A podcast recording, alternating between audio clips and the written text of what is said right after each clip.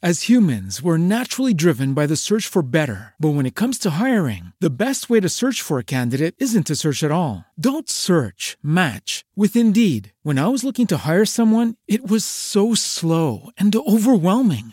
I wish I had used Indeed. If you need to hire, you need Indeed. Indeed is your matching and hiring platform, with over three hundred fifty million global monthly visitors according to Indeed data, and a matching engine that helps you find quality candidates fast. Ditch the busy work. Use Indeed for scheduling, screening, and messaging so you can connect with candidates faster. And Indeed doesn't just help you hire faster. ninety-three percent of employers agree Indeed delivers the highest quality matches compared to other job sites, according to a recent Indeed survey. And listeners of this show will get a seventy-five dollars sponsored job credit to get your jobs more visibility at Indeed.com slash podcast. That's Indeed.com slash podcast. Terms and conditions apply. Hello, Legion of Audience. This is James, and before we get started today, I wanted to take a second and let you all know about the brand new Who Would Win Patreon. If you'd like to support the show and get behind-the-scenes access like you've never seen before, go to patreon.com slash Who Would Win Show right now. Who Would Win patrons will have access to outtake videos, early info on battles, and even get a vote on characters that we'll use in upcoming episodes. So if you'd like to support me and the show, head to patreon.com slash who would win show, and for as little as five bucks a month, you can define yourself as more than just a fan. You'll be an official member of the Legion. Hope to see you there.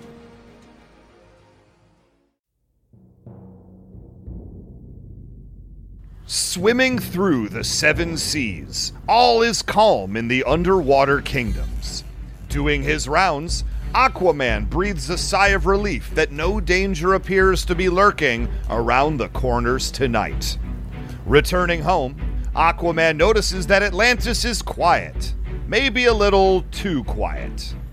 Entering the palace chambers, there is a surprising new figure sitting on the throne, as Namor has assumed control of the kingdom in Aquaman's absence.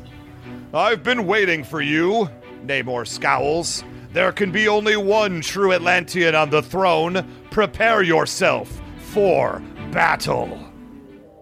It's A C versus the Submariner. It's Protector of the Deep versus Prince of the Blood. It's Aquaman versus Namor. Today on Who Would Win?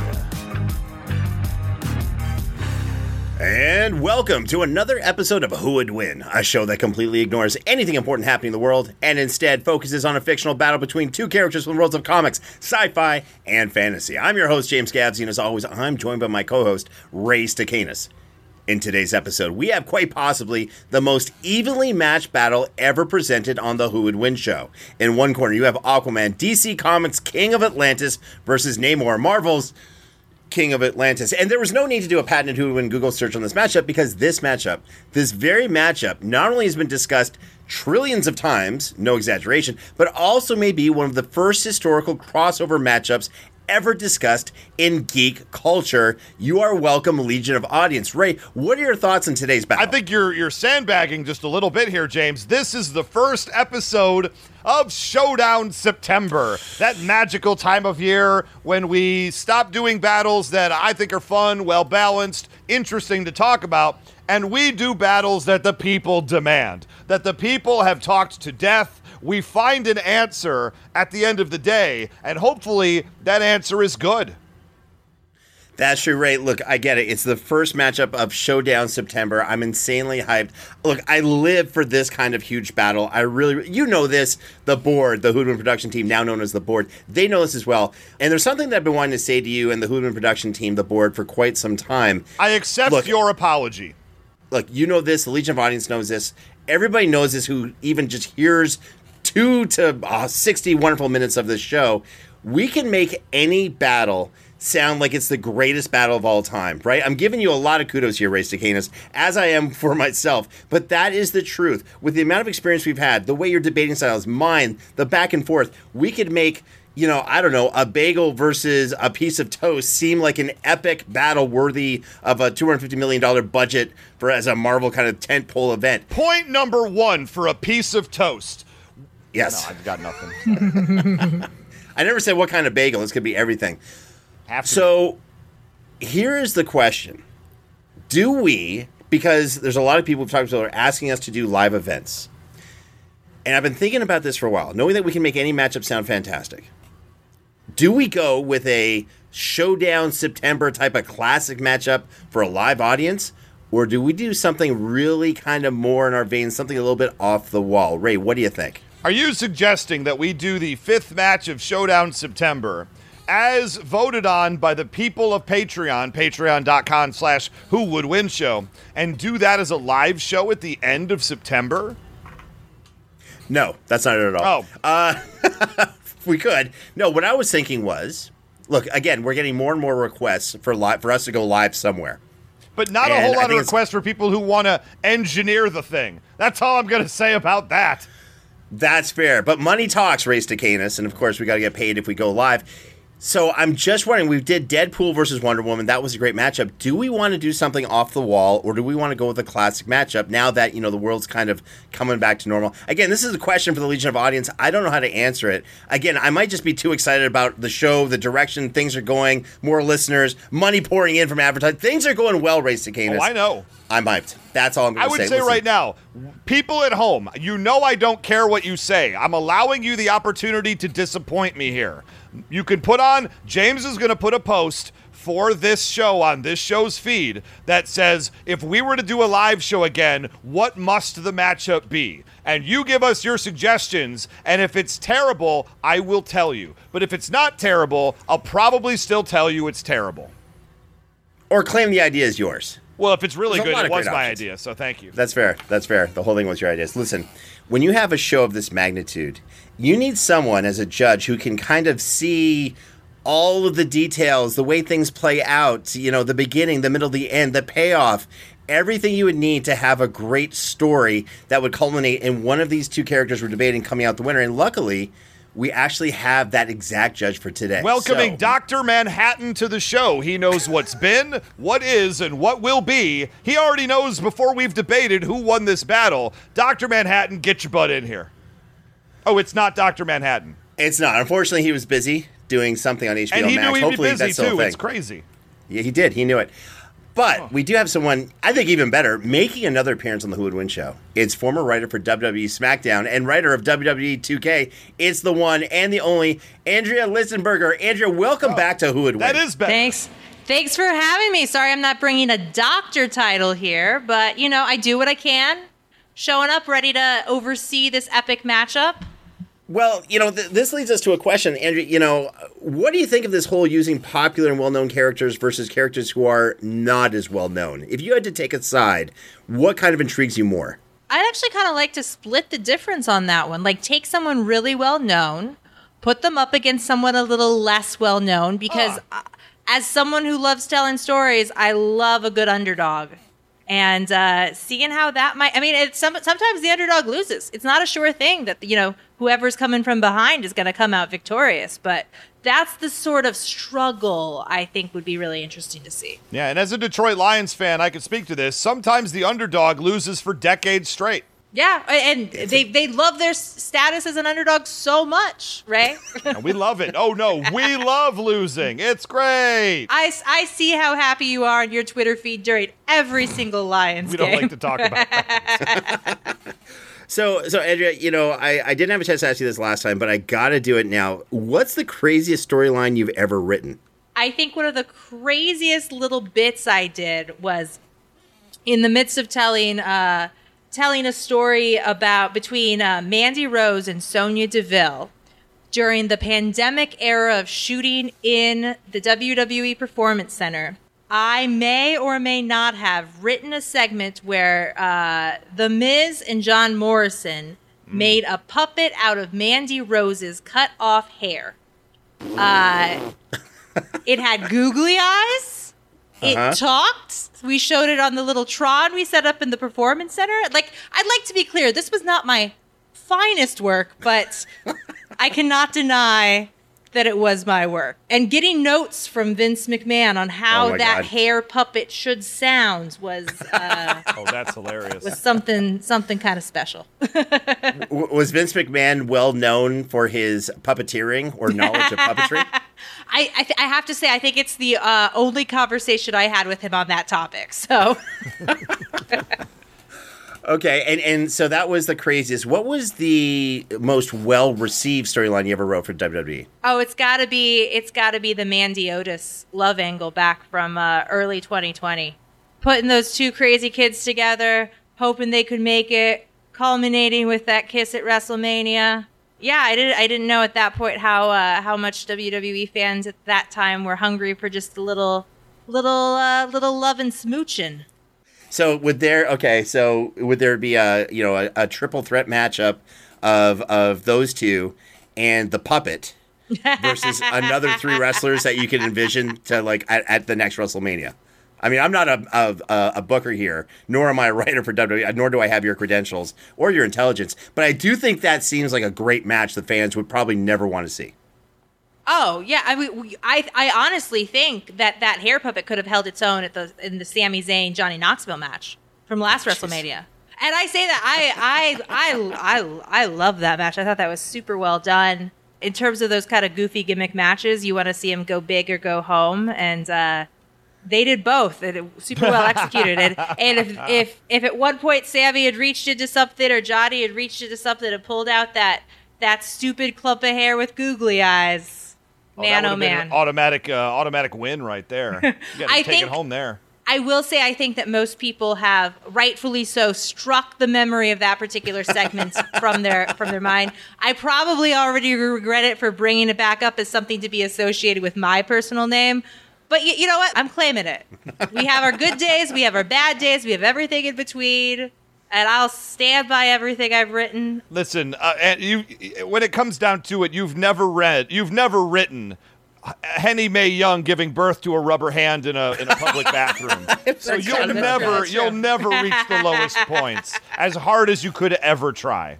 Oh, and I try sometimes, but it's but true. Fair point, Ray. Fair point. It's true. Listen, uh, Andrew, we've got a crazy good matchup today. I'm so excited. Like Ray knows, I've been talking about this matchup forever. We have an amazing judge. Literally, you couldn't get anyone better for this matchup to judge what's about to happen. I'm so hyped. It's crazy. It's almost like I'm drinking Pepsi Max, although I would never do that. I'm not mm. sure it's good for Delicious. humans to drink that much right at one here. time. Ray Stacanus.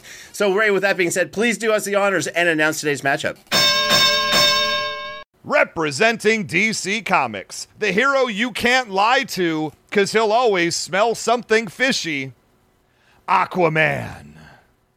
And representing Marvel Comics, the anti-hero who found his way into the heart of the storm, Namor. I'm not going to insert a joke right there. All right, well done, Ray. Now, before we go any further, let's go over the official rules about Who Would Win match, which are brought to you by Comixology, one of our great sponsors. Rule number one, each debater will make three points. Rule number two, the Who Would Win match is a random encounter in a neutral location with no prior knowledge of the opponent or time to prepare for the fight. Rule number three, the debater must stay within the confines of the character's personality, and the exact version of that character has to be specifically stated. Ray, what version of Namor are you using today? Comic book version. Let's keep it moving. Yeah, ditto. Let's do this, right? You have an even kind of matchup. Take him from even type of uh, material. This is great. All right, rule number four. Debaters may only use examples of skills, powers, or weapons that are a long-established part of the character's continuity. Feats from non-canon crossovers are allowed, but will be given less weight. Rule number five. The winner of the debate is whomever the judge decides is the best case for defeating their opponent by death, submission, or battlefield removal, and where no attack or threat can be made for at least two minutes, and where no outside interference is allowed, including hair puppets. Putting that out there. You know. Rule number six. It's a thing. It's a thing. Rule number six. The judge is the final arbiter and can disallow or veto any point they feel violates these rules or established logic. And before we get started, don't forget to visit the official Who Would Win store to get your very own Who Would Win merchandise and accessories. Go to who would win store dot com to get your hands on some Who Would Win merch right now.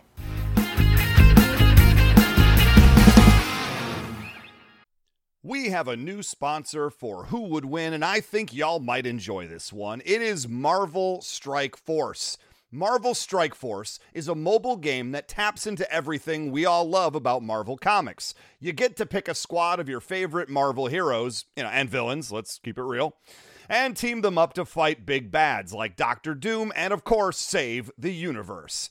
Your goal in Marvel Strike Force is to power up your characters and compete PvP against other players in multiple different modes. And you know I'm not telling you all about this empty-handed, because if you're a new user and sign up with our promo code MAXPOOL, M A X P O O L, you're going to get hooked up with all kinds of free stuff to get you started the right way. Let's face facts. You love Marvel, you love gaming, and you got a phone. So take a sec and check out Marvel Strike Force using the link in the description of this episode, ideally, and use our promo code MAXPOOL and get the whole Who Would Win show hookup.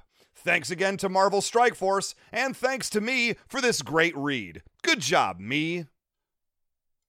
As humans, we're naturally driven by the search for better. But when it comes to hiring, the best way to search for a candidate isn't to search at all. Don't search, match with Indeed. When I was looking to hire someone, it was so slow and overwhelming. I wish I had used Indeed. If you need to hire, you need Indeed. Indeed is your matching and hiring platform, with over three hundred fifty million global monthly visitors according to Indeed data, and a matching engine that helps you find quality candidates fast. Ditch the busy work. Use Indeed for scheduling, screening, and messaging so you can connect with candidates faster. And Indeed doesn't just help you hire faster. ninety-three percent of employers agree Indeed delivers the highest quality matches compared to other job sites, according to a recent Indeed survey. And listeners of this show will get a seventy-five dollars sponsored job credit to get your jobs more visibility at Indeed.com slash podcast. That's Indeed.com slash podcast. Terms and conditions apply.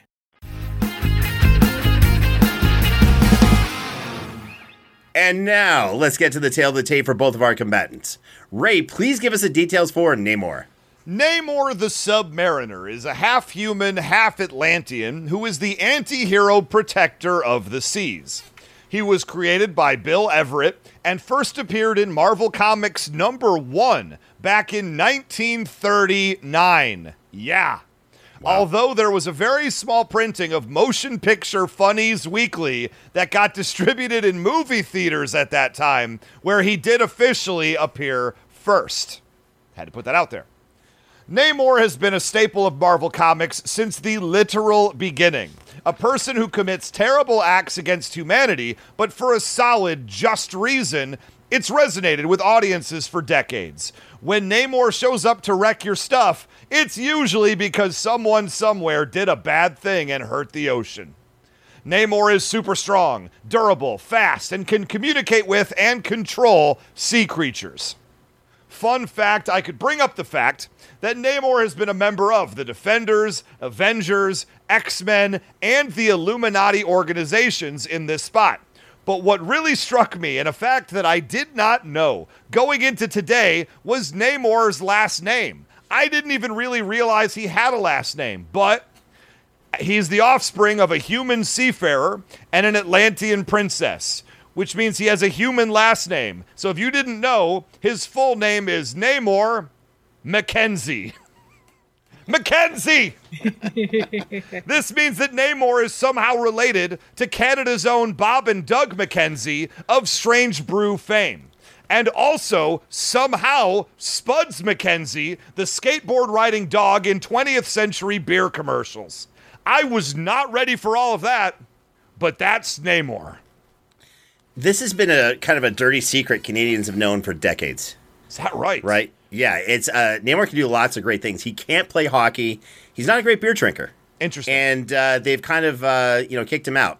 And uh, they did the same thing for me. That's why I know all these things. Hmm. So Namor, you know, proud Canadian sometimes. All right, well done, Ray Cicanas. Here are the details for Aquaman. Now, Aquaman, a k a. Arthur Curry, was created by Mort Weisinger and Paul Norris and first appeared in More Fun Comics, number seventy-three, way back in November of nineteen forty-one.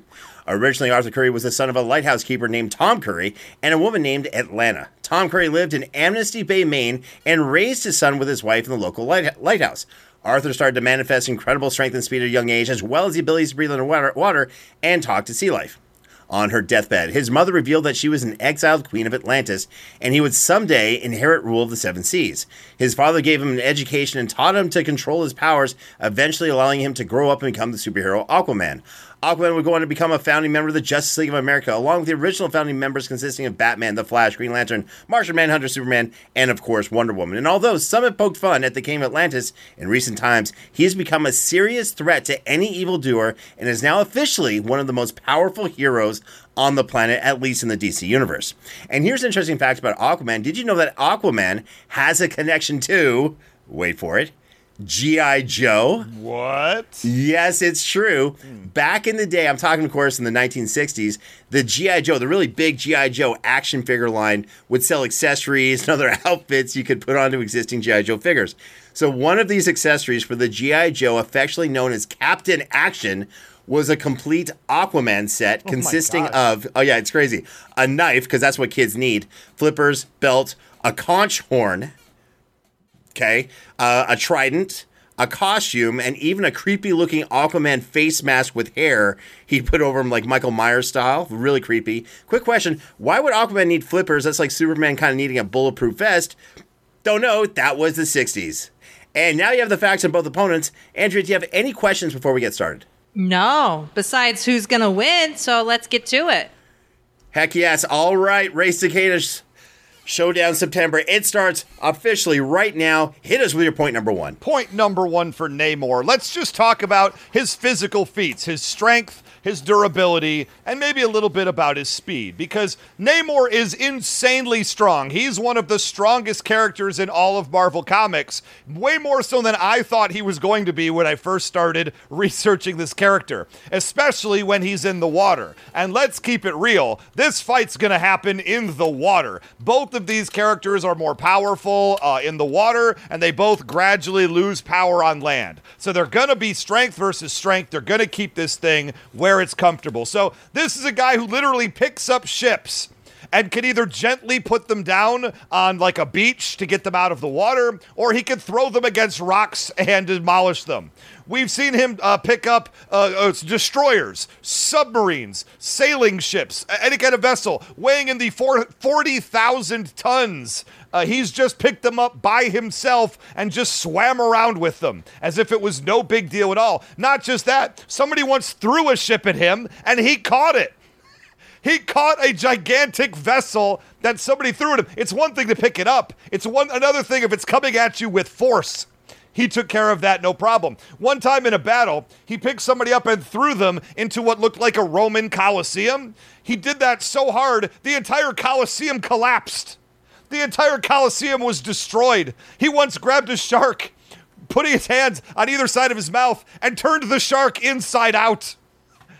Truly horrifying. You're not going to see that on Shark Week. He hit somebody so hard with a double fist shot that they just turned into a meaty blood paste spray. The body was hit so hard it basically evaporated. Insane. He was punched through thousands, thousands of tons of rock when he's needed to. Uh, so the, the strength level of this guy is off the rails. He took two human beings at the bottom of the ocean and threw them up to the surface. Nobody explained to Marvel Comics writers how the bends works, but they were apparently just fine. He's also fast. This is a guy who dodges gunfire when he needs to. Doesn't need to, because he's totally bulletproof. He's been shot with pistols, machine guns, everything. They just literally bounce off his face. And then he comments, "That felt as if it was a light breeze to me, silly humans." Somebody hit him with an axe. It shattered on his body. He once caught Captain America's shield when it was thrown at him, grabbed it out of midair, threw it back at Captain America, and nailed him with it. He once caught a sword in his hands when he was trying to be attacked by it. Doctor Doom shot lasers at him and missed. Those lasers go about two to three Mach, what, Mach two to three.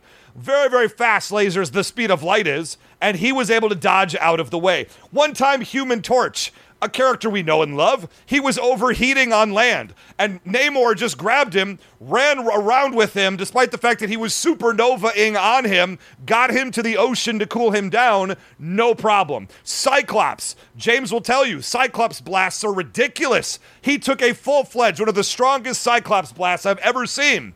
Not a problem, he tanked it.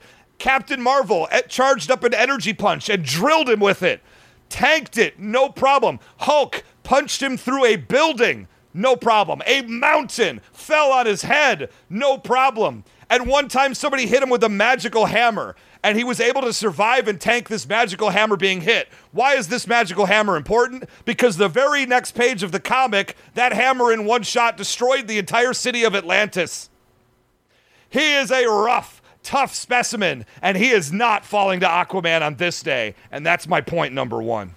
Look, there's no denying that uh, Namor is not just an interesting character, but he's insanely powerful. But the problem is, Ray, when you kind of, and this is a running joke within comic books, one of the comments, one of the negative things, you know, tropes that D C has that people are saying, I actually like it, is that people say, like, D C heroes and characters are so vastly overpowered compared to their Marvel counterparts. And this is going to be the exact case here. Not taken away from anything you said, because that's actually really well described. Very entertaining, by the way.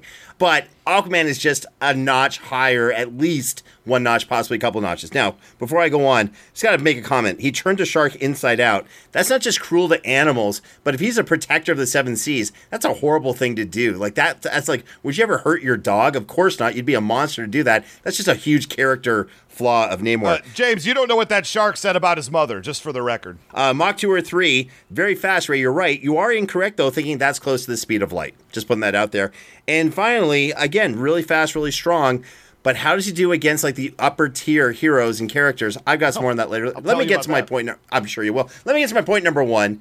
Let's talk about Aquaman's base powers. Let's just go, like, you know, power for power here. So Aquaman is not just a superhuman. He's not just an Atlantean with all the superpowered abilities of people living underwater in Atlantis. He's actually a super Atlantean and is calculated to be at least or at least fifty times stronger, more powerful, faster than your average Atlantean. That's kind of like Thor compared to all the rest of the people who live in Asgard. So what does this mean in terms of powers? Just like Namor, Aquaman's strong, but Aquaman's actually insanely strong. He is kind of not there, but he's approaching Superman and Wonder Woman class type of strong. He was able to lift a sea liner ship that weighed one hundred sixty thousand tons, and then I believe he threw it. Now, that's great what Namor did, but this is one hundred sixty thousand tons that Aquaman was able to lift. He's so strong that he can stagger both Wonder Woman and Superman with punches. That is crazy. He's got superhuman durability. He's tough enough where bullets bounce off of him. An R P G blowing in his blowing up in his face does nothing. He even lived through falling back to Earth after being launched into orbit. And of course, swimming at the deepest depths of the ocean with the same pressure doesn't faze him either. I think it's kind of a push in terms of durability for both these characters. Here's an interesting one. He's got energy and heat resistance. He can tank energy blasts. He even dipped into an open lava bed under, you know, beneath the sea and came up from it completely unharmed. He's got superhuman stamina where he can fight at peak condition for days. He's got superhuman hearing, superhuman vision, superhuman reflexes. Here's the fun one, superhuman speed. He can run on land at super speed and swim at over Mach five, which is well over thirty-five hundred miles per hour. He's fast enough to easily dodge bullets, avoid getting hit by lasers, and can avoid lightning strikes that are shot right out of his position. Really crazy. He can jump super high, literally jump over tall buildings, and can jump up to six miles away with one leap. That's something that kind of the Hulk is known for doing. Aquaman can do the same thing. He's also got a healing factor. That's fun. He's got sonar that helps him to detect what's around him for miles at a time. He's also got inherent magical abilities, but the way this really manifests is that he can resist magic spells. Remember, Atlantis within the D C Comics, it's super science meets super magic, so his capability is magical in some part as well as just scientifically based. Of course, there's his marine telepathy. Look, Namor's got some marine telepathy, but that's like, you know, Ray's a strong guy. But put him against me at the gym, and you're like, oh, damn, the definition of strength is completely redefined watching James bench press. That's the same kind of comparison for Aquaman when he uses his marine telep- telepathy. Look, he doesn't just communicate with animal life. He commands uh, these animal life and sea creatures to do his bidding. Need an army of kaiju-sized monsters living at the bottom of the sea to come fight for you? Not a problem. Need one thousand whales to slow someone down? Not a problem. Need to telepathically weaken a person and make them do your bidding, even if they're not a sea creature? He's done that as well. He took a white Martian. This is someone who's super powerful, of course, Superman class powerful. And the white Martian's like, I'm going to destroy you, you're Aquaman, you're nothing. And Aquaman said, that's cute.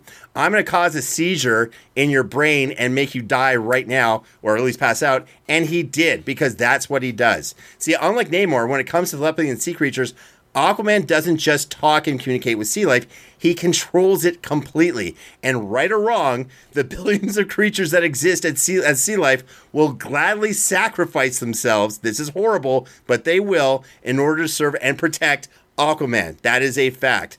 Good luck, Namor. You're going to need it. That's my point number one. I mean, James, of course, you're overstating maybe outright falsehoods uh, over and over again. The idea that Aquaman would punch Superman and he would feel it. Superman and Aquaman have tangled several times, and Aquaman has never hung with Superman in any reasonable way. Uh, he has never made Superman bleed with a punch, for example. Just not anything that's actually legitimate. Uh, but at the end of the day, even in D C Comics, Harley Quinn and Catwoman have punched Superman and hurt him before. So let's not, you know, let's not pretend like one sucker punch at one point is really worth anything. Aquaman, it doesn't even approach what Superman is doing. But the thing that you're really not talking about is, first off, Namor actually can, unlike Aquaman, Namor can actually control all the beings of the sea, can actually summon sea creatures. There's this storyline in the deeply weird Aquaman lexicon where he couldn't control sharks.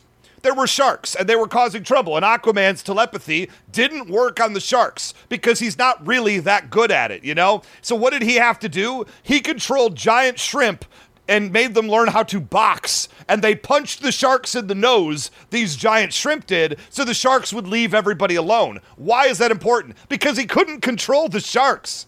He had to control a lesser sea creature than that. Whereas Namor uh, can summon uh, uh, monsters from the ocean, such as Giganto, who is a gigantic kaiju size. So, uh, you know, you're overstating what Aquaman can do. I've shown you clear weaknesses. I won't even bring up the party clown that was Aquaman's sidekick named Aqua Melvin, who got a blood transfusion or something from Aquaman, and he gained Aquaman's powers and was a clown, because D C Comics would just assume you also forget about that character. I love how you quote comic books from, I'm assuming, the fifties and sixties, and thinking that all that is what is current with Aquaman in the past fifteen to twenty years. I believe that the entire history of a character is on the uh, is on the door. James, I don't like to pretend like you do that only the last three months of a character are what counts. I like to look at the entirety of a character to learn about who this character is, what they do, and how they would act. Uh, so much wrong with what you're saying, but we will discuss this so further. So much true about what I'm saying. Unlike you, I actually have legitimate claims that have legitimate stories behind them. I don't tell half-truths, James. I tell the whole truth. Uh, race to Canis, race to Canis. First of all, debating whether you can read things that well. Okay, I will I will talk more about this, my points number two, number three. Andrea, you've heard one point from both Ray and myself. Where's your head at with this battle so far? Uh, well, it does seem like in September fashion that this matchup is pretty even on paper. Uh, I think something that you said, James, stuck out with me, and I, I tend to agree, and it's not contradictory to anything that Ray said. In a lot of ways, their defense mechanisms are almost a push. So I really think it's going to come down to some of these next arguments in terms of not just their powers, but their method of approach and any historical. And yes, I use the word historical, for this is real. It's real to me. Uh... how they would approach this matchup uh, beyond just what they can do and what they have done. It's more of what they will do uh, in this particular scenario, because their abilities are so shockingly similar.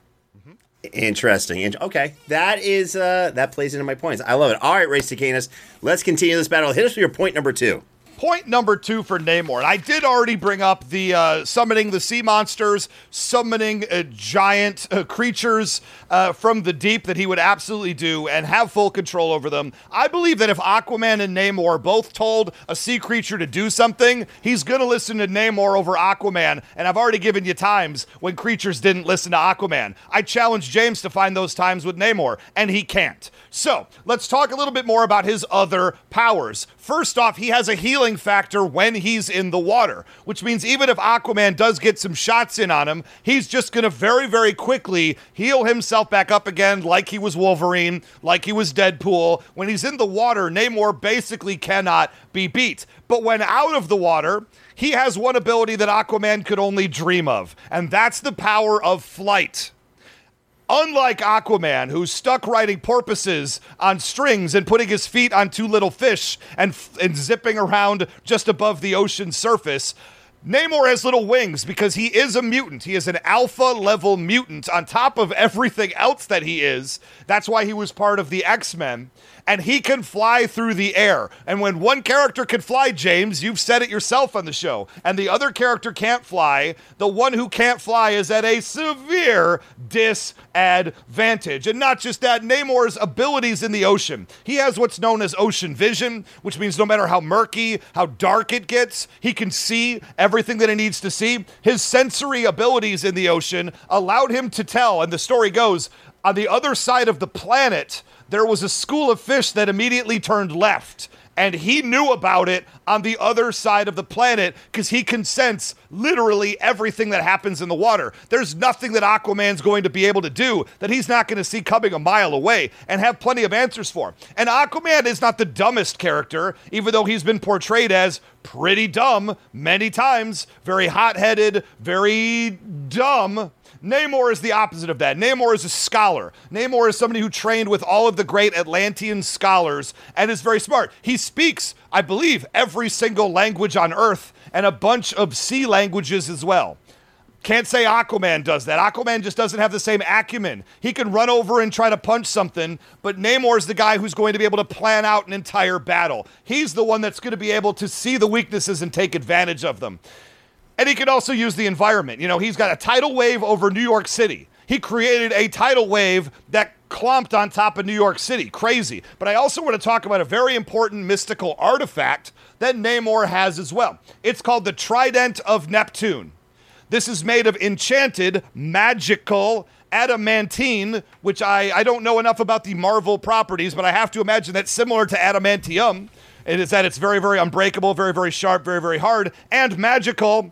This is a trident that blocked Thor's hammer when Thor tried to hit him with it. He was able to parry it out of the way. Thor's hammer don't stop for nothing, except apparently the Trident of Neptune when Namor is wielding it. But he can also use it to uh, manipulate water, create very powerful jet streams, create the tidal wave you saw. Uh, he can create water elementals, so he can make creatures ex- uh, appear from nothing and do his attacking for him, and he can control the waves and currents. But also, he can shoot mystical beams out of it, laser beams. He can shoot laser beams out of the Trident, and he can do mystic formation, which is a unique power that transforms objects.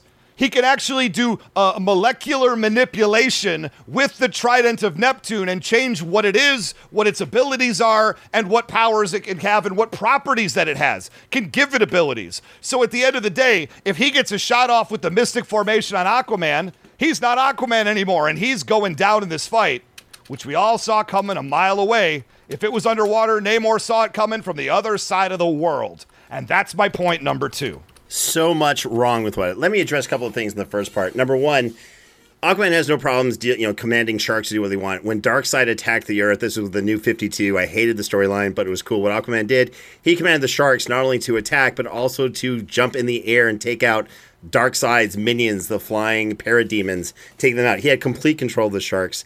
Secondly, Namor is known for controlling sea life by finding objects like those conch shells, which calls on animals to come out because he summons them using these objects. It's not like he is bidding them to come in there. Eh, telepathy, in fact, James. In Namor fact, uses telepathy and always in fact, has. Stop it with Canis, your deception. In fact, there are two cases, very clear cases, where if he had such awareness of animals and everything, he wouldn't have been defeated by being caught by surprise by very large uh, sea creatures that kind of came out of nowhere to attack him. Which which is interesting. If you have such great control, how could that happen? Although it did. On top of that, the Trident of Neptune, this is kind of a fun thing. It's a thing. He knows how to use it as kind of like a melee weapon, but it's known within Marvel, he doesn't know how to use all of its powers properly. It's like having a wand from Harry Potter, and you're like, hey, I know how to hit someone with this and you know whip that stick really fast so it stings a lot whenever I hit someone with it, but you don't know how to cast spells that well. You've got like a one out of ten in terms of that kind of knowledge. That is Namor. In fact, there's a human within the Marvel Universe who's actually the true owner Uh, and, and a person who possesses the Trident of Neptune, because that person learned how to use it the right way with all of its capabilities. That's not something really known to be used or held by Namor. It's not usually a thing. Now, with all that being said, let me get to my point number two, because I'm not talking about anything similar to the Trident of Neptune. In fact, I'm talking about the Trident of Poseidon. Something completely different. Sure, it's a trident, but it's Poseidon. Let me get to the point. The trident of Poseidon is capable of controlling any body of water. It can create water elementals, which are beings made of water that do Aquaman's bidding. It can create fog, storms of high intensity, summon waves of water to propel Aquaman at great speeds. It can even create earthquakes by increasing water pressure. It can manipulate and conjure water in the form of attacks, shoot energy in the form of electrical bolts, and can create super powerful magical force fields. That's fun. It can also do molecular manipulation, in case you were wondering. The trident has command over the storm and ocean, winds, and rain. It has command over the earth and can generate earthquakes, rock formations we created from out of nowhere, and other seismic activity. And if it wasn't enough for you, it can conjure up ice, intense ice and cold. It can teleport Aquaman short as well as huge distances away, and can call down heavy thunder and lightning to strike enemies. This is cool stuff. Even more fun is the fact that the trident enables Aquaman to fly. How much fun is that? Now, fun fact, according to D C Comics, Aquaman has the ability to fly on his own, and he's been shown to fly on a few occasions within D C Comics. I don't consider him to be a flyer without this, but the trident absolutely gives him the ability to fly, and to fly at super speed, and to fly. He's a master of it. Remember, he gains a lot of knowledge and has also applied a lot of his own time to master the trident of Poseidon. This is something that Aquaman is known for. It's pretty much why he's the king of Atlantis, because he knows how to use this object really well. And to make things even more insane, the trident gives Aquaman's already incredible powers this huge power boost, which means his strength, durability, speed, marine telepathy, all of this gets a massive increase. So how strong is the trident itself? Well, it was powerful enough for Aquaman to conjure up a super powerful tidal wave that dispatched an army of Kryptonians. Now, I don't know what dispatch really means in this const- context. This is the official D C Marvel, uh, D C Wiki. Dispatch typically means it kills them. I don't think it killed them. I think it just meant it was strong enough to knock them out of the way. These are Superman-class people, an army of them, and Aquaman is able to create a tidal wave strong enough to knock them around. It, the Trident's power enough to gore the godlike Kryptonian. It's a, a Kryptonian god called Rao, which is the god of the sun in Krypton, and it gored him with relative ease. And it's sharp and very durable enough, obviously, to cut and kill Superman if he had to do it. Or at least cut Superman, I should say. On top of all that, Aquaman, just like Namor's in this for, you know, particular context, he's an expert in using all of its abilities combatively, but he's also, and, and just like a general combat type of weapon. So in terms of, you know, using it as a weapon on the, as a, against your opponent, just a weapon, yeah, I think Aquaman's also a master of it, just like Namor is. But in terms of mastering all of its other capabilities, Aquaman is absolutely there. See, when it comes to finding Aquaman, he's really on another level. He's had formal military training from Atlantis. He's been trained by Wonder Woman, you know, D C Comics Ultimate Warrior. On top of that, Aquaman has even received specialized training from Batman. That's pretty awesome. This is why in a fight against Superman without a trident, Aquaman can hold his own for a short while. Think of the trident, you know, again, it's a similar weapon to Thor's hammer, and just like Thor's hammer, the trident of Poseidon has to be given to you by Poseidon himself, and as great as Namor is, because he actually pretty is awesome, he's, he's pretty awesome, he doesn't have a super powerful magical weapon like the trident that he can use the same way. That is a clear advantage for Aquaman, and that is my point number two. Now, you're you're over you're, as usual, James. Your ability to tell the truth is is is stretched much greatly. You know, last week James made his reference that the character of Necron and all the Black Lanterns was was soloed by Green Lantern John Stewart, and one of our great listeners out there posted the screen cap of what James was talking about, and it was literally Green Lantern John Stewart getting overwhelmed and running away from that fight, hardly the solo deal. So when James says literally anything to you, remember he's probably not telling you the full story or maybe the truth at all. I'll put it out there. Now look, mental powers. James actually came on the record and says Namor doesn't use telepathy, mental communication. He uses objects. That is just plain not true. Namor from day one has been telepathically linked to all creatures of the sea. Now maybe he can get snuck up on by a large creature coming behind him. Well, I guess, it, and I don't know the actual story James is talking about. I've never heard about it. He could have just made it up, but he also has to be, he also has to talk to the creature to get it on his side. It doesn't happen automatically. Now, you talk about mental powers and Aquaman, and I wanted to address that because at one point Namor was mentally strong enough to push Doctor Strange out of his mind. If you could push Doctor Strange out of your mind, Aquaman is not going to be a problem. And this trident, now only in the last few years, makes Aquaman fly. I guess they needed him to be able to hang with uh, Wonder Woman, Superman, Green Lantern, and everybody else he hangs with who can fly, so he's not waving down from the ground waiting for somebody to pick him up. But if he's disarmed of that trident, he falls and he's going to fall down to earth real, real hard. Not the same can be true of Namor. So lots and lots and lots to push back on Mister James Gavsey, who I just have to realize I have to work three times as hard because to refute nonsense is a degree harder than to invent nonsense, James. So this is nonsense from the Marvel and D C official wiki of the characters. I'm glad, you said. know, I actually read comics and use scans, but, you know, you read an encyclopedia that leaves out important information, or do you leave out important information? Nor, I guess Marvel or D C know nothing about their own characters. When you go to their website and they're like, here's our official thing. Okay, that's fair. All right, Andrea, we are at the turning point where after hearing two points from Ray and myself, you have to tell us who's ahead and what the other, other side has to do to win, but... Before we get to what Andrea has to say, let's celebrate the Hoodwin Patron of the Week. Every week we choose one of our amazing members of the Hoodwin Show's Patreon community and put them in a battle. Ray, which patron do we have today?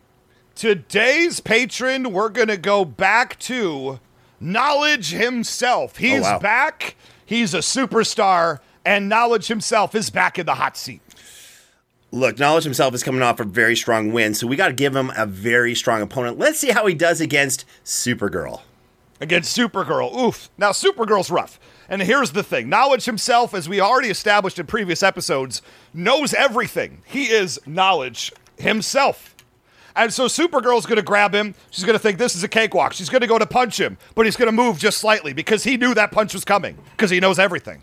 She's going to punch again, immediately dodge. She's like, I'm so much faster than you. Why can I not get in a shot? She's going to grab him like a bear hug, and she's going to fly him up. She's going to fly Knowledge himself up into space, but he knew he was going there. So he's had a special breathing apparatus already set up. I think it was like a little pill, and he took the pill, and now he can breathe in space. I don't know how it works. Knowledge himself does. And she's going to fly him directly into the heart of the sun. But again, he knew that that was going to happen, so he was prepared for it. So he... I don't know, had a special lotion that made him impervious to the sun. I don't, again, know, but Knowledge himself knows. And at the end of the day, Supergirl's going to give up. She's going to say, no matter what I do to this guy, he already knows it's going to happen. He's already got an answer. This is way more powerful than Batman, quite honest. And she battlefield removes herself to think about how to beat him on a future day. Knowledge himself, just from knowing things, wins that battle. You know, this makes sense. That's, a, that's that old expression. And, and a Supergirl applies to this. Supergirl is powerful, but knowledge is power.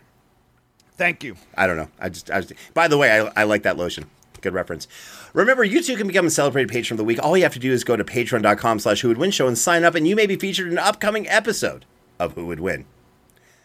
Andrea, you've had a moment to ponder two points from both Ray and myself. Who do you think is ahead, and what does the other side have to do to pull out the victory? I think right now, this matchup is a little bit of a, like a tale of two tridents, quite honestly. Mm-hmm. And I have to say, between these two tridents, Aquaman has the slight edge, given his mastery of said trident versus Namor's non-true owner, possession, ability to harness one hundred percent of that trident's power. There's still definitely a window for Namor to come back because there are some other points that I do feel go to Namor over Aquaman. So it's still anyone's game, still anyone's to win, but also still anyone's to lose. So no pressure, guys. No pressure. Uh, you know, it's times like this where I wish that very famous uh, hair puppet could could come come to life and just give me some counsel right now, because this is I'm sweating. This is a tough battle, and Namor is not a uh, an opponent you can sleep on. And Ray's bringing his A game. All right, Ray, let's do this. Hit us for your point number three. Point number three for Namor, and I'm just going to tell you the difference between these two characters, because essentially Namor is what would happen if Aquaman was actually cool. If Aquaman actually was rad, he would just be Namor. Because we'll start here. First off, the trident. James says this nonsense about he's too dumb to know how the trident works. A more logical and what has actually been interpreted with the with the trident thing is that he feels honor bound not to use it at its full potential all the time. However, that honor-bound uh, distinction could easily go away when fighting for control of Atlantis against the other king of Atlantis. At that point, he would absolutely use the trident to its full ability. Let me just put that out there. Now, the difference here is the better villains. The people that Aquaman has fought... Look, his biggest villain is Black Manta, which is a guy in a scuba suit with a giant helmet on his head. Great. I mean, he fights all of these weird, random, sea-based characters, whereas Namor fights the creme de la creme of the Marvel Universe all the time. When Namor shows up on shore, everybody knows something's about to get wrecked. And they don't just send anybody. They send the mightiest heroes physically possible to deal with Namor. When Aquaman shows up on land, they'll send, like, Narwhal. A character named Narwhal. That's who they send out to fight Aquaman. Why? Because he's not actually that big of a threat compared to Namor. So at the end of the day, here are some actual fights that Namor actually fought. He fought Silver Surfer. Silver Surfer is, has the power cosmic. So literally, he is the Herald of Galactus, one of the most powerful beings that you're going to find in a standard Marvel story. He fought Silver Surfer to a draw. He was able to get Silver Surfer down into the water where he is in his element, and Silver Surfer could not beat him. Na- that fight eventually stopped because Namor was just trying to get his attention to talk some sense into him. And Silver Surfer listened. Why? Because it was Namor who was talking, and he also couldn't beat him. He has a win over the Incredible Hulk. He punched the Incredible Hulk so ridiculously hard that the Incredible Hulk turned back into Bruce Banner after getting hit. That's a level of power not seen anywhere else. He beat She-Hulk and Luke Cage. He was able to bring Luke Cage into the water, incapacitate him, came up, and then threw Luke Cage at She-Hulk so hard it took her out as well. The Thing from Fantastic Four was also there, and he would have whooped Thing next if he hadn't been magically teleported away. One time, Super Skrull. Super Skrull is, is a character that hasn't appeared in the M C U really yet, but those Skrull characters, this is one that has the combined abilities of the entire Fantastic Four. And Namor beat him up, destroyed his doomsday machine, and won the day. Another character he did that to, Magneto, one of the most powerful Omega-level mutants on the planet, and he was able to destroy his machine and walk away. He hit Doctor Doom, another cosmic level threat. He hit Doctor Doom so hard that Doctor Doom was ejected from the ship that they were standing on, and Doctor Doom made the wise choice not to come back. He battlefield removed Doctor Bleepin' Doom. He punched blood out of Sentry. Sentry is a Superman-level godlike character. He punched Sentry so hard, blood shot out of his mouth. You didn't see Aquaman do that to Superman because he's not as powerful. The Eternal named Icarus has also had blood punched out of his mouth, as well as Hercules, as well as a little character named Thanos. Namor punched Thanos so hard that he started bleeding and toppled over. Where is Aquaman coming for this? Iron Man and Thor both attacked Namor at the same time underwater with a fully charged attack. And all Namor did was stick out both his hands, and he grabbed the hammer with one, grabbed Iron Man's arms with the other, and stopped both from their attacks just by putting out his hands. He K O'd Wolverine with one punch. And one of my favorite ones, Venom. We love Venom. Venom's hard to beat. Venom beat Superman in a crossover battle once, James will tell you. Well, he was able to keep Venom from uh, symbiosis-ing with him. He was able to punch Venom. He hit Venom so hard, Venom got knocked unconscious, and then he ripped the tongue out of Venom's mouth and threw it next to him because he didn't like the way Venom was talking to him.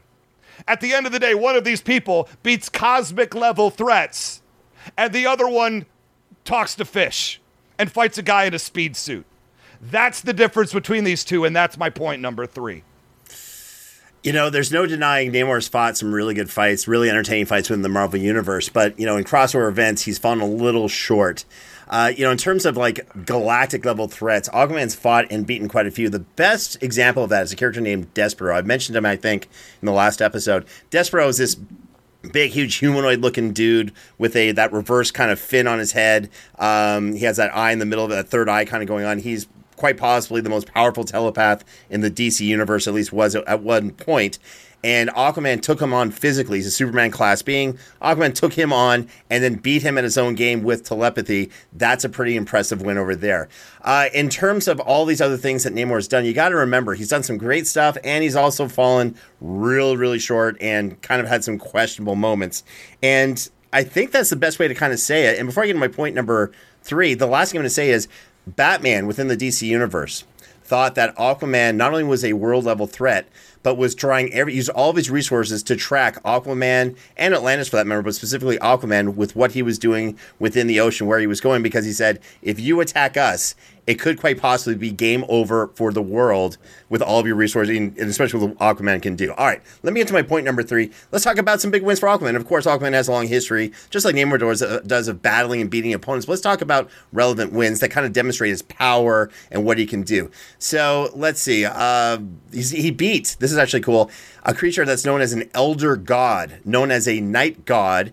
Uh, this night god is an absolutely massive, kaiju-sized, powerful being with a face made of tentacles, classified as an elder god within the D C universe, and Aquaman has a win over that thing. He beat a god named Triton, who's the son of Poseidon, and it took him a while, but Aquaman beat a water-based god who was the son of the god of water. That is pretty interesting, because here's the thing. You got to go, you know, apples to apples here, you know, potato, potato, whatever. But you got to kind of say, what are the the things that kind of make these two characters equate? Put them in that same kind of environment and let's see who comes out ahead. And now let me kind of explain why Aquaman really, really comes out in all this. He also beat Namor. Yeah, I know we're debating that right now, but Ray, you know where I'm going with this. I had to bring this in. In that same comic book series where Venom came in and did quite well against Superman, didn't beat him, but did quite well before they got broken up. In that series, Aquaman actually took on Namor directly, and he beat Namor. And I'll talk about why that's so important in a second. Now, let's talk about Namor's weaknesses, because he's got a few. He has an oxygen imbalance. It's true. According to the official Marvel Wiki, and this also is supported by different comic books, Namor has demonstrated a vulnerability to oxygen imbalance when remaining too long in either water or air. That's crazy. This results in manic depressive mood swings, and these mood swings cause him to make mad decisions, bad decisions during fights. Also makes him leave the field of battle if his mood dictates it. If he's just like done with the fight for some reason, he just leaves. That's crazy. He's bipolar. I do not like making fun of this. It's not a cool thing. This is just something he's got. Namor is believed to be in the midst of a bipolar imbalance during the times in which he becomes angry very easily.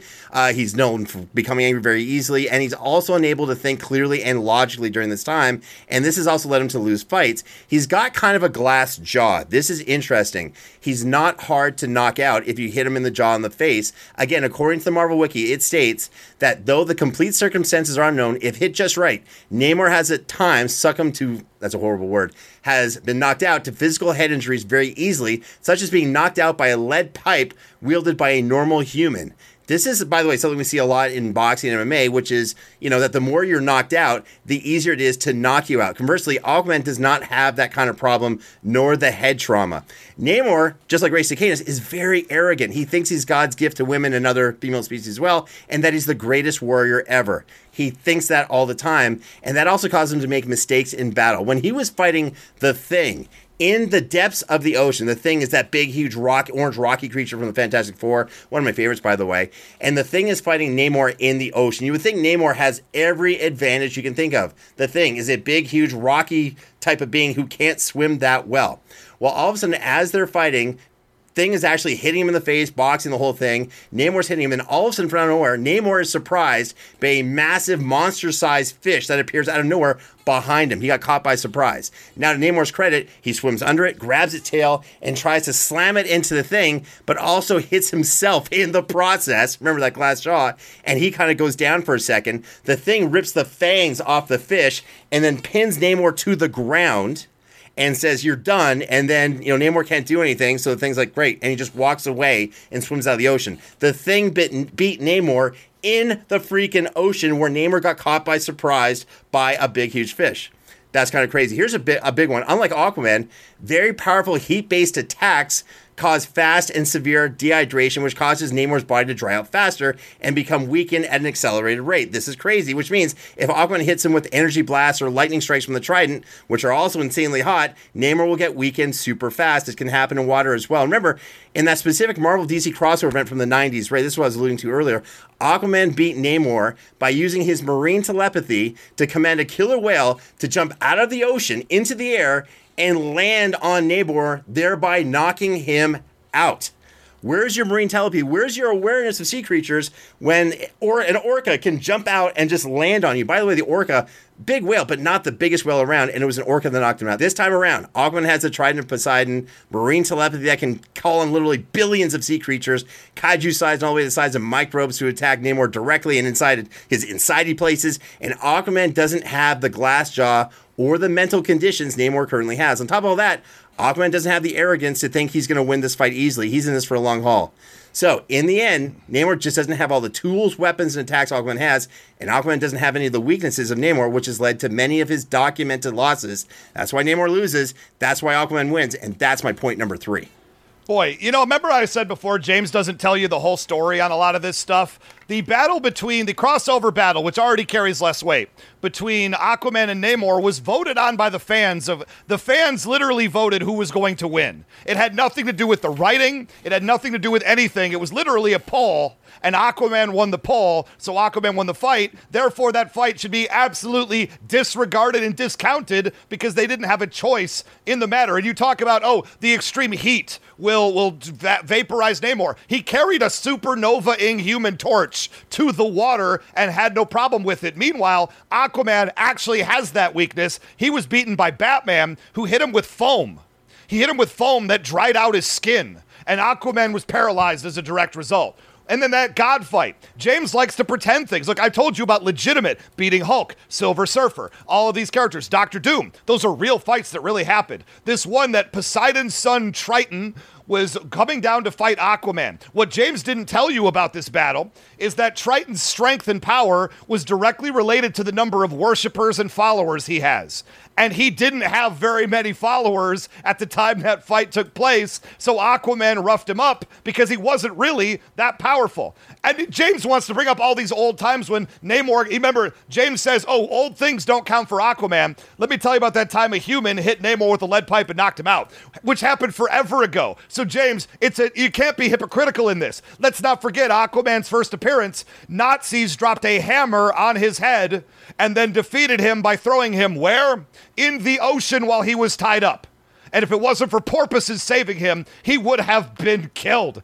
People that have defeated Aquaman, the fisherman with titanium fishing line has defeated him. Ocean Master has absolutely destroyed Aquaman. Narwhal, his wife Mera, his wife Mera, he's never beaten her. She kicks his butt and throws him out of the castle every time she needs to. And let's not forget in the deceased comic book, zombified Aquaman, who is still powerful, was killed from a half mile away by Green Arrow shooting an arrow at his head. At the end of the day, Namor's more powerful. He's got better wins against better characters that don't have all this malarkey around it, and Aquaman is going down. Let's right the wrong of that vote all those years ago. That same series that you quoted where Superman was getting it from Venom. Uh, James, you're the one who brought that to my attention in the first place, so I'm just bringing up ideas that you put there. So the series that you, you, you quote is like really significant, but then can't count as really significant. I'm just trying to figure out the logic here. I'm just saying if the result of a battle is due to a fan's vote, then that battle probably shouldn't be taken seriously on a narrative level. Still couldn't see the Orca coming. Andrea, it's time for you to make a decision. Take us through your process, tell us the story if you will, and reveal who you think wins this battle between Namor and Aquaman. Well, there's a lot of good points made on both sides with these two characters that are on paper, again, very, very similar. Uh, uh, before I go into my reasoning, I will like to say that I I really do like the premise that my singular vote here is of greater importance than the vote of the fans in the crossover episode. For absolutely. That is exactly as I see it, and I, I, I thank you both for seeing it the same way, obviously. Absolutely. Fact. It's only logical. It's only logical. Um, I will say, I, I also think it's interesting that earlier in this podcast, we talked about the journey of the, the underdog and how interesting it is to see a story where the underdog would ultimately emerge triumphant. And I think based on some of the logic that both of you have thrown out, I think there is a clear underdog, and we do have a little bit of an underdog story at play here. Because one thing that you keep bringing up, James, over and over and again, is some of the arrogance of Namor, the fact that you know, he sometimes flies a little off the handle, can make mistakes in battle. Uh, I think in the last point, you mentioned how Aquaman was in it for the long haul, and because he doesn't take winning for granted, he might have a little bit of an edge. I don't think you're wrong about that. However, I think in this case, uh, this might be one of those situations where the underdog doesn't pull it out in the end. I think at the end of the day, Ray's made some very good points about the sort of win-loss record that Namor has within the Marvel Universe. And as much as people like to think that anything could happen in a battle between two people, which is often the case, win-loss records do matter.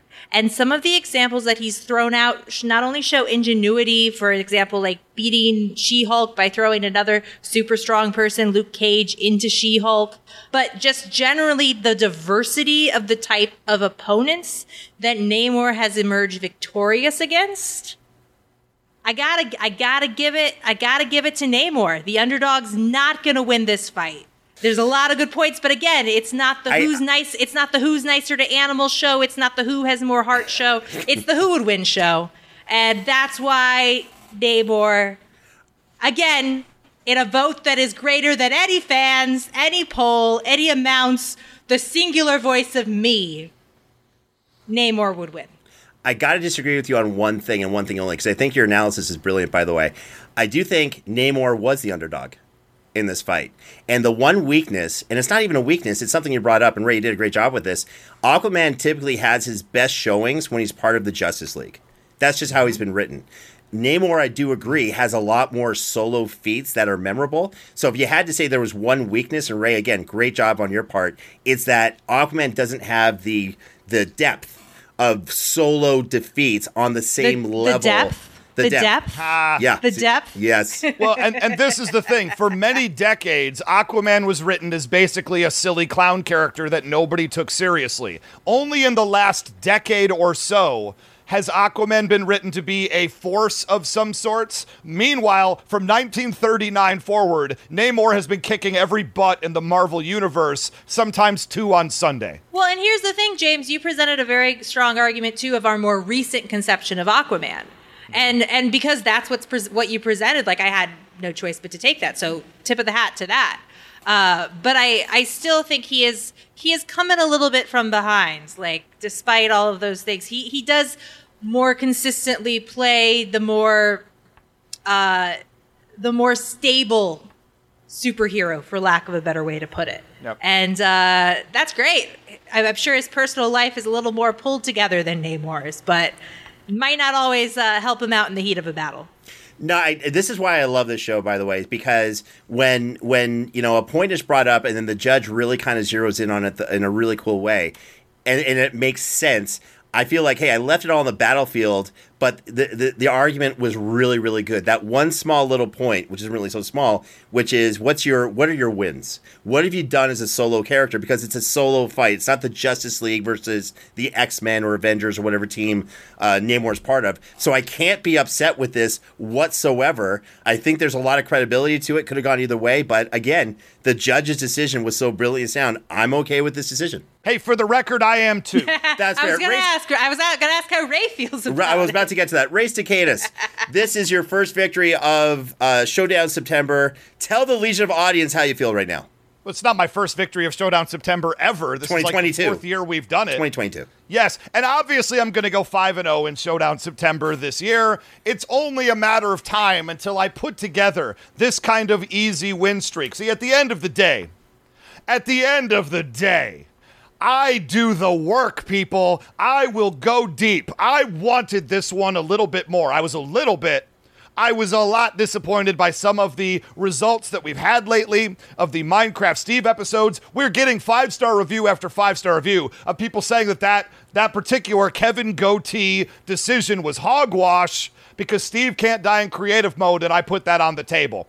I'll just say right now, everyone listening, give us more five-star reviews that say that, because you are absolutely correct. In fact, I've overruled the judge's decision on that battle and taken that win for myself. I don't know if I need to put it to a vote. I don't think I have to put it to a vote. Minecraft Steve beat Superman in that episode. You're just going to have to live with it. Now, at the end of the day, this battle, Namor is more powerful than Aquaman. I didn't even bring up the fact that Aquaman, the goof who lost to the fisherman, a guy with titanium fishing line, Aquaman got into business.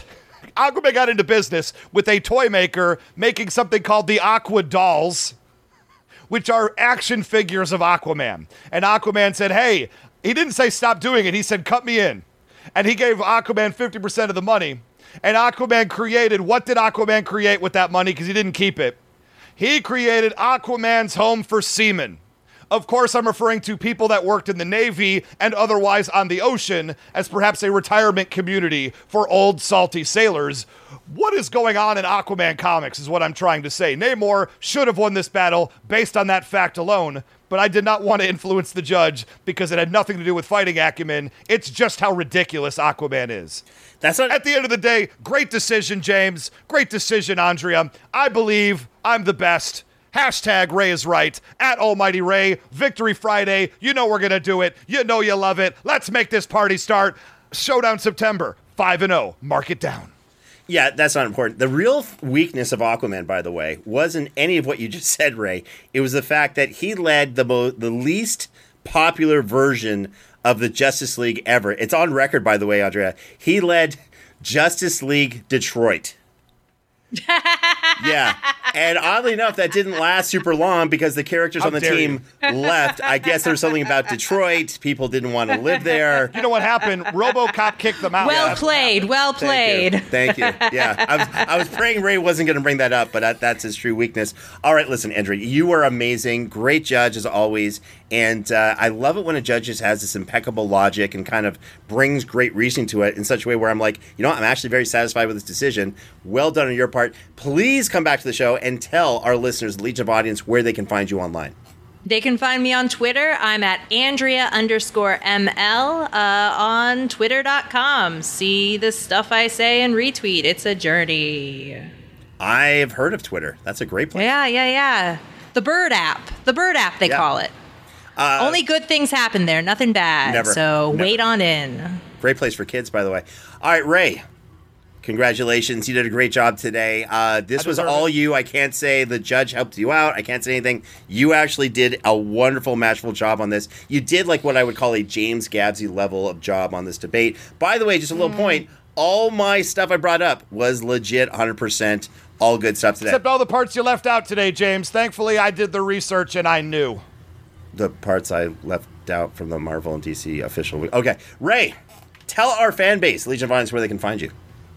You can find me, of course, on Twitter at Almighty Ray, as I already said, James. You should listen to Reclaimed Detroit, a Vampire the Masquerade audio drama. All five episodes are now out. That's all five you're going to get right now. Each episode, a half an hour, an irreverent noir of its own different genre and type. Vampires in Detroit in the nineties. Fully voiced. Original music. What more do I have to say? I wrote it. It's great. Reclaimed Detroit, a Vampire the Masquerade audio drama, wherever you audio drama your podcasts. Again, I hate to say it, but uh, Reclaimed Detroit is awesome. I highly recommend it. Check it out. It's a great show. It's a, a great show, great talent. Uh, Ray Sikinis did a phenomenal job with it. And it hurts me to say it, but that's the absolute truth. All right, you can find me on Twitter, Instagram, and Facebook by typing in at James Gabs. And remember to join the official Who Would Win Facebook group to make a suggestion for a matchup for the show and be part of our growing community. You can also find us on Instagram and TikTok at at Who Would Win Show. Don't forget to subscribe to us on Apple Podcasts, Spotify, and wherever else you go for your podcasts. On behalf of myself, Ray Sikinis, and the rest of the amazing Who Would Win production team, thank you once again for checking out another episode of Who Would Win. We'll see you next time.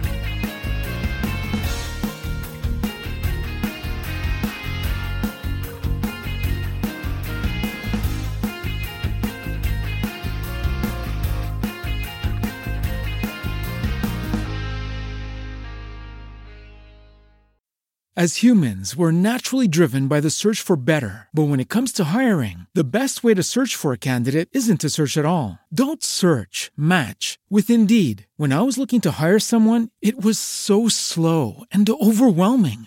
I wish I had used Indeed. If you need to hire, you need Indeed. Indeed is your matching and hiring platform, with over three hundred fifty million global monthly visitors according to Indeed data, and a matching engine that helps you find quality candidates fast. Ditch the busy work. Use Indeed for scheduling, screening, and messaging so you can connect with candidates faster. And Indeed doesn't just help you hire faster. ninety-three percent of employers agree Indeed delivers the highest quality matches compared to other job sites, according to a recent Indeed survey. And listeners of this show will get a seventy-five dollars sponsored job credit to get your jobs more visibility at Indeed.com slash podcast. That's Indeed.com slash podcast. Terms and conditions apply.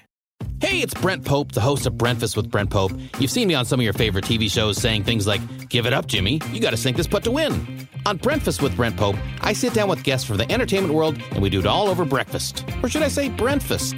Every week on Breakfast, you get inside Hollywood info and tips, great breakfast recs and booty debates. Most of all, you get the most delightful thirty minutes of your week. So dig in. It's breakfast time. Listen at breakfast dot com, Apple Podcasts, or wherever fine podcasts are found. Hey gang, I hope you enjoyed this episode and loved listening to the show as much as we enjoyed making it. Quick reminder that you can support us by going to patreon.com slash Hoodwin Show right now. Okay, gotta prepare for next week's episode. Hope the rest of your day is full of wins.